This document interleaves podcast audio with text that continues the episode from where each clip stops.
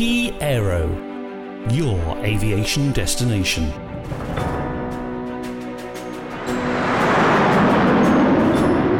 Military Aviation.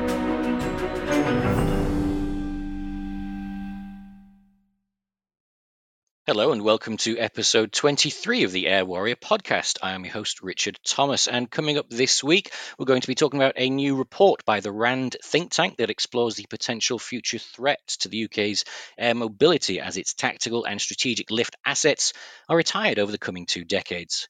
In addition, we'll be looking into Israel's largest ever air exercise and what it means for its participants, as well as delving into other exercise around the world and some news on the unmanned aerial vehicles sector which means turning to mm-hmm. Modern Military's deputy editor, Caleb Chapman, and assistant editor, Joseph Campion. Let's get into it. The news this week. Hi, guys. Okay, so let's kick off with the RAND report, which was released on the 13th of October. It was commissioned by the UK Ministry of Defence and it pointed to possible threats to future air mobility. Of course, we've got the C 130s leaving in 2023. We've got the removal of the two remaining BAE 146 aircraft in Q1 2022. Uh, let's just look at the other ones 25 million helicopters by 2030, 10 Voyager aircraft in the 34 35 timeframe, eight C 17 uh, strategic transporters by around 2040, and 60 Chinook and 20 A400M platforms following in 2045 and 2050, respectively. Obviously, there will be replacements for some of these assets, but will it all be affordable? I guess is the question I'm posing, and it's the question that RAND posed. The RAND report said that the MOD may have to do, quote, more with less, end quote. Some of the solutions put forward by RAND included suggestions that for critical UK national security requirement, you would want a sovereign capability, obviously, but for something less vital, it might instead look at commercial options or indeed pooling assets similar to NATO's own A330 MRTT fleet, which will eventually see uh, nine tanker transporter aircraft shared between the Netherlands, Luxembourg, Germany, Belgium, Norway, and the Czech Republic so obviously some of these decisions might be you know a decade or two away but all three of us know that the pace of military development is measured by such timeframes. So you'd probably like to think that it's a very present consideration for the uk um, you probably imagine it is of course because the report was commissioned by the mod but what's your thoughts gents on the, these these potential threats to uk to, to future uk air mobility? I think it's a threat that definitely needs to be taken into account. I mean, if we're talking figures, if you just look at the C-130 withdrawal, that's reducing our airlift capacity by 30% if you're going on fleet sizes as much as the multinational MRTT fleet would be a solution, I feel like because the Voyager fleet is it's shared with AirTanker, that that would negate an ability for those tankers to be able to join that fleet and be pulled in such a thing. Plus, you have to take into account how many hours we use with the Voyagers. Do we use more hours than the NATO fleet would need them for, and thus would we need them to be more dedicated to RAF operations rather than going off and supporting the Czechs? I think it's a good good idea on paper. I just think there's a few limiting factors to it. The air tanker one being the main factor of it. I'd like to be wrong, but that's just my two cents on that. Joseph, thoughts? Like you said, Richard, military aviation moves very, very quickly, and these decisions need to be made quickly. But I feel like the A400M, and this may be from a naive perspective, but the A400M is just coming into service, and it just seems weird speaking about its retirement. So maybe the C-130s and losing that capability, especially the tactical side of things. I did have a previous conversation with a high-ranking officer of the RAF, and the C-17 seems to be edging towards that tactical role. They've been performing flights at austere locations. So when I was down at MOD West Freugh, I was shocked when the C-17 came in. It's like, yeah, we're going to try and see if this big beast can do it as well as the C-130. So I think the RAND report said the MOD need to do more with less. And I think us as a force, the RAF can adapt with less assets or less uh, platform availability, may I say. But yeah, uh, my, my thoughts on it are it just seems strange at the moment to speak about something that's just coming to service retiring. It does, yeah. It was, it was obviously. I think it was the last or the second to last on, on, on the list there. So obviously, you know, the, the, the retirement of the A400M is a long way down the line. I think one of the things that, that Rand wanted to make clear was this sort of the fiscal issue. Obviously, the MOD's got the black hole the size of the one that's at the center of our galaxy, so it still has to try and find a solution to that, doesn't it? So the further you push that black hole down the line, the worse the hurt's going to be. So I think what, what what they're looking at is if it's tight now to get the airframes you want, it's going to be even worse in future which I think is probably a fair point because we've known about this fiscal black hole for a number of years now. Since well, it's before the integrated review, wasn't it? They were releasing details about 16 billion pounds or something like that. So I think that boils down to it is will the UK MOD have the money it feels it needs to get the assets it wants? And of course, there's the competition between the services as well. Who will get, I think, broadly speaking, it's split more or less evenly, isn't it, across the three main domains? Although that's probably wrong to say that the space domain isn't a main one but yeah, there's, there's, there's always that inter-service competition to get the slice of the pie that it needs, and maybe with the direction that the UK is going with this very maritime-heavy focus for global Britain, maybe certainly the army is going to have to take a bit of a backseat, but maybe you never know. The air force might find itself with a smaller share. This is all speculation, of course, but I think what this Rand report does is sort of asks the question. It's clearly a question that the MOD is wondering about as well because they commissioned it. To add to that, I think when you're talking about replacements and retiring certain aircraft, I mean, the A400Ms really have only come into service the last decade. So on paper, they've got a few more decades in them at least.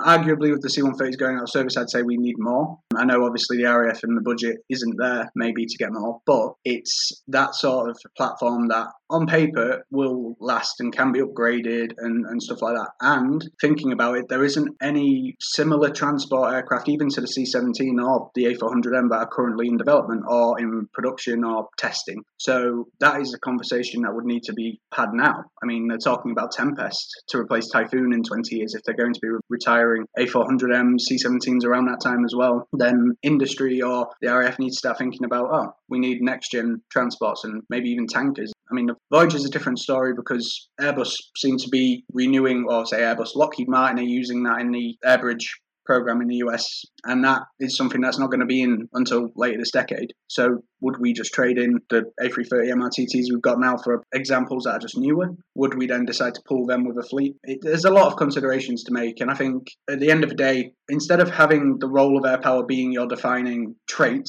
as we've had in the last two decades over Afghanistan, we've had very little opposition in the air. When we're now looking to more near peer threats like Russia and China again, there is the argument that air power is as important as ever when we're not going against threats that aren't as capable as ours. It's an interesting one. Any any uh, last last thoughts on that one, Joseph, or can we move on? No, no, we can move on. Okay, good stuff. In which case, we're moving on straight in your direction. You've got some news from Exercise Blue something. Blue Flag. Here we go. Exercise Blue Flag, yes, in uh, Israel. It actually kicked off this weekend on a Sunday, surprisingly, for an exercise, and it will run until October the 28th.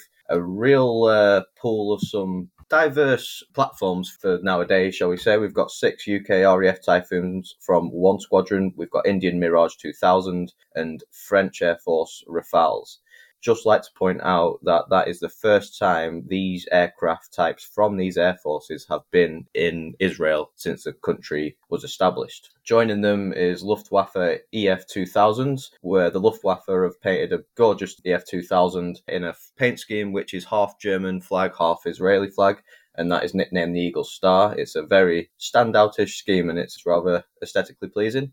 We've got the Hellenic Air Force participating with their uh, F 16s, Italian Air Force F 35As, and six F 16s from the United States Air Force from Spangdahlem Air Force Base. And obviously, alongside them is the, the platforms from the host nation, which include their F 16Is, F 15Is, and their F 35Is. So it's a real mix of fourth and fifth gen aircraft, as you can see. And the rationale of the exercise is to basically strengthen strategic international cooperation via flying multinational missions. All these missions are flown in complex operational scenarios, simulated, of course. Both air to air and air to ground missions are to be performed by the participants. So it's an interesting one. I think Israel participated in Falcon Strike in July. That was the first time that its F 35s have deployed overseas for, for an exercise. And this is the one we've got now. We've got the first time that the UK Eurofighters, the first time they'd been operating from Israeli territory since the foundation of the country in 1948. Lots of firsts happening this year then for Israel, both in terms of its assets, but also in terms of services operating with the Israeli Air Force on exercises. Do you think there's anything to, I don't know, any, any, any message that we can take from this? Could you say interoperability is kind of increasing within the country? It's all about sharing knowledge and how each force operates, and that's why all these big, big multinational exercises exist. Really, it's how do you operate your fifth gen aircraft? Oh, well, we operate it this way. Oh, we didn't do that, so we'll give it a go. So it's always just a, a, chance and an experience to learn different methods, which is always uh, once that expands, it's bigger the better. Really, the more your experiences increase that pool of adaptation and what you can do with your aircraft. One of the things I would say is that from the Falcon Strike exercise, you made the point, Joseph, about interoperability. That was one of the points that Israeli uh, MOD was very, very keen to, to basically say that they're going out there to show that they are interoperable with people they consider their their allies. Whether there's going to be any any real world application of the skills they're learning, I don't know. But it's it, I, I guess it's good training, isn't it? The more the more opportunity you've got to train with different air forces, the more you can adapt your doctrine and see if you've got something else that will work. On top of that, you could also say that with the Abraham Accords being signed last year, Israel's looking to be a bit more open with its Middle Eastern partners. There's no Middle Eastern nations taking part in Blue Flag, but them showing interoperability and a more willingness to train with other countries is that sort of stepping stone to opening up. You could also say Iran Iran is a massive threat to Israel and other countries in the near region. Interoperating with, with allies, it could be a statement to Iran to say, oh, look, if you were to do anything, this is what we've got, or these are the friends we've got, or it could just be to train in that region so that if anything did kick off, allies that would then have to deploy, who obviously have been employed in the Middle East for a while, would have that ability to know the local area. Yeah, makes sense. And this isn't the the only exercise that's taking place recently, Joseph, is it? There, there's a, a, few more up, up your sleeve.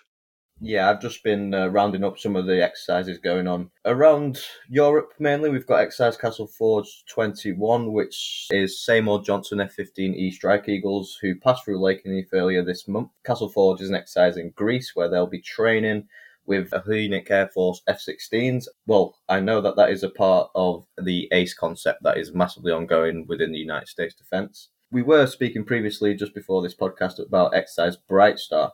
So that is the first time since 2001 that the RAF have flown with the Egyptian Air Force, and they flew with Egyptian Air Force F-16s, United States Air Force F-15s, and some other platforms from various nations. That's kind of like another example of, could you say, the world opening up? And I don't mean COVID related, but like it's very similar to the exercise happening in Israel. There's just a lot more multinational engagements happening. Another exercise going on, we will all know it, especially our UK listeners, is the B 1B bombers currently on the BTF in Fairford. And a more recent, shall we say, manoeuvre, not an exercise, is that uh, the RAF Typhoons from the 903rd Expeditionary Air Wing have just conducted uh, combat air operations in support of Operation Shader. This is when they forward deployed from RAF Akrotiri in Cyprus to a Middle Eastern airfield which is unnamed, probably for obvious reasons. And this again was another agile combat employment concept, which seems to be a very popular thing at the minute in multiple. I, know the US is hugely involved in it, and I think they're kind of like the leaders, and the RAF are following suit. And yeah, I, am not sure about any other nations. Do you guys know if any other nations are going on the uh, the ACE concept? I'd say it's something NATO would adopt if the US are leading it, as they are. I mean, every sort of other day you see a news story from the US Air Force saying that they've done an ACE deployment somewhere in some obscure region of the world.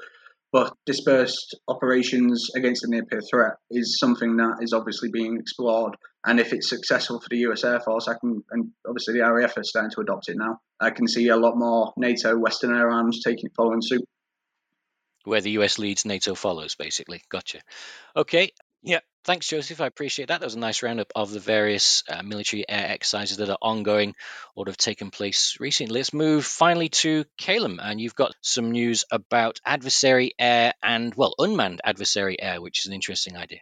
It is. On October 7th, a US based low boom supersonic transport startup, Exosonic, which is trying to develop a low boom supersonic airline, which is part of a big craze, the X 59 QueSST, and other sort of companies that are trying to bring back Concorde but in a quieter way. And what's happened is they've been awarded a direct to phase two small business innovation research contract by the US Air Force Research Laboratory. Well, the AFRL's AFWERX program, which is essentially going to develop a low boom supersonic UAV, well, the demonstrator of one. They're basically developing a demonstrator that could be used to spot adversary air training operations in the US. I've seen the uh, the concept image for it, and it does look cool. It looks like a futuristic B-1B, but unmanned. To me, anyway. Obviously, everyone's got a, a different opinion. So essentially, there's not been any value for this contract that's been disclosed by the US Air Force or Exosonic. However, the contracting period for this phase two part of the contract will last for about 15 months. The reason why they've done it is because the US Air Force and a lot of other air forces around the world are basically suffering from a lack of or constrained training budget and pilot shortages. Obviously, if you've got a constrained training budget, you can fund the necessary training to necessarily train your pilots to the best of their ability, and B, if you've got a shortage, you don't have the pilots to train. So it kind of goes hand in hand. And obviously, a key mitigating factor at the minute is that they're using operational frontline fighters or fighters that could be more operationally frontline for training, for aggressor training. So you'll have pilots fighting red air against blue air pilots, whereas it would be more efficient if you could have a fleet of non sort of US Air Force piloted aircraft or unmanned aircraft that act as that red air so that everyone's getting their blue air training and no one's missing out. But then at the same time, this goes hand in hand with the recent ADAIR contract, uh, the $6.4 billion contract that was given out to several US based Red Air contractors in October 2019. Exosonic is looking to directly work with those sort of companies. They've already sort of spoken with Tactical Air Support, for example. They coalesce together, interoperate with each other, and be able to not just work alongside each other, but relieve the pressure on the US Air Force to provide that red air training to its pilots. And then all the technology that goes into this UAV can then be put into other future projects by Exosonic, including its airliner. First, I mean, hearing about that, one of the questions that popped in my mind was, I guess, the dangers or the risks. Uh, Are there, obviously, it's military combat training is inherently risky, obviously. But how, how, how would you have an unmanned system or an uncrewed system provide that adversary air capability because presumably you obviously have it programmed or being remotely piloted. I'm just wondering about the practicality of it. Again, it's very early days in it. I'd say it is. It's very similar to the loyal wingman concept, but it's the complete opposite of it at the same time because obviously this supersonic low boom UAV is being developed to act as the bad guys, whereas the loyal wingman drones is there to to defend you and help you out and defeat the bad guys. I think a lot of the technology inside will be largely the same in the sense of they can be optionally sort of piloted by a manned person on the ground or they can be autonomous. But obviously, this has only just been awarded. It's more about the exploratory phase. Is this going to work? If so, how can we make it work and how can we make it a lot more effective at a cheaper cost to the US taxpayer? A lot of air forces are going to be hitting the same problem. I mean, the RAF had sort of pilot shortage problems, and obviously there's a funding problem across many air, uh, air forces and militaries across the world. So having a low cost solution for at least ADAIR training could maybe be attractive to a lot of people. So there is a potential for exports, I think. But when it comes to the technology of it, I think the technology, a lot of the technology has been sort of half developed through the loyal wingman programs across the world. It could be there. I think it just needs refining, but it's, it's it will be a very similar initiative, I believe, but with a different mission. Okay, and final piece of news from the team for this week, and it's it's a case of something uh, a long overdue, isn't it, Caleb? Oh, 100%. So, October 15th, 2021 would have been a very, very pleasant day for Leonardo and Kuwait after the first two Kuwaiti Eurofighters took to the skies from Turin Caselle at Leonardo Aircraft Division's main test center and assembly plant. So there was two aircraft, both I believe were twin seat. First was CSX 55243 and the second was CSX 55244. They took off separately and each performed a 40 minute test flight. It was quite an important day for Leonardo and Kuwait. Obviously, Kuwait have ordered 28 uh, Eurofighters. They ordered them in April 2016 from Finmeccanica, which later became Leonardo. So that 28 comprises six two seat multi role trainers and 22 single seaters. It also includes a variety of operational and training support packages and logistics and infrastructure construction at Al Salem Air Base. Essentially, Kuwait ordered these aircraft in 2016. The plan was to deliver the first aircraft last year, and then the final aircraft would be delivered by 2023. Obviously, that never happened. Um, the official reason is that it was delayed because of COVID, and Leonardo and its sort of production capabilities was hit hard when Italy took the brunt of COVID in the first couple of months. So it's understandable, but at the same time, we didn't hear much about the Kuwaiti Typhoons until these two aircraft took flight. At the minute, we don't know what the revised delivery schedule is. It's definitely one to chase. But the first Kuwaiti pilots have actually been trained at uh, Grosseto Air Base in uh, in Italy, where Force Sodalomo and 20 Gruppo, the operational conversion unit for the Italian F2000s, are, and that's where the remaining Kuwaiti Typhoon pilots are going to be trained. But the Kuwaiti Typhoons, they're interesting in on themselves because they're the most advanced examples to date of the of the Typhoon. They are the first to be delivered with the new P3EB standard. They include the Cat E scan radar. Uh, they'll come with AIM 120 AMRAAMs and Meteor missiles. Uh, they also come with sniper targeting pods, P5 M- AC MI pods, and ballistic bombs. They will be the most advanced. I feel like the Quadriga Typhoons that Germany will get will maybe not, nec- not necessarily trump it, but match it. And that's it's sort of the new generation of Typhoon that's coming through. But yeah, it's uh, a bit of a, a, good news bump for Leonardo and Kuwait, and it's looking like maybe next year will be the year that these typhoons maybe touch down in Kuwait for the first time. Excellent. Well, it was worth the wait then, wasn't it? And on that note, we will have to leave it there. Thanks again to Caleb Chapman and Joseph Campion, Modern Military Deputy Editor and Assistant Editor, respectively. Many thanks, guys. For our listeners, if you'd like to know more about the topics discussed today and all the rest of the news from the air domain, please visit the Key Aero website. But for now, until next week, thanks for tuning in.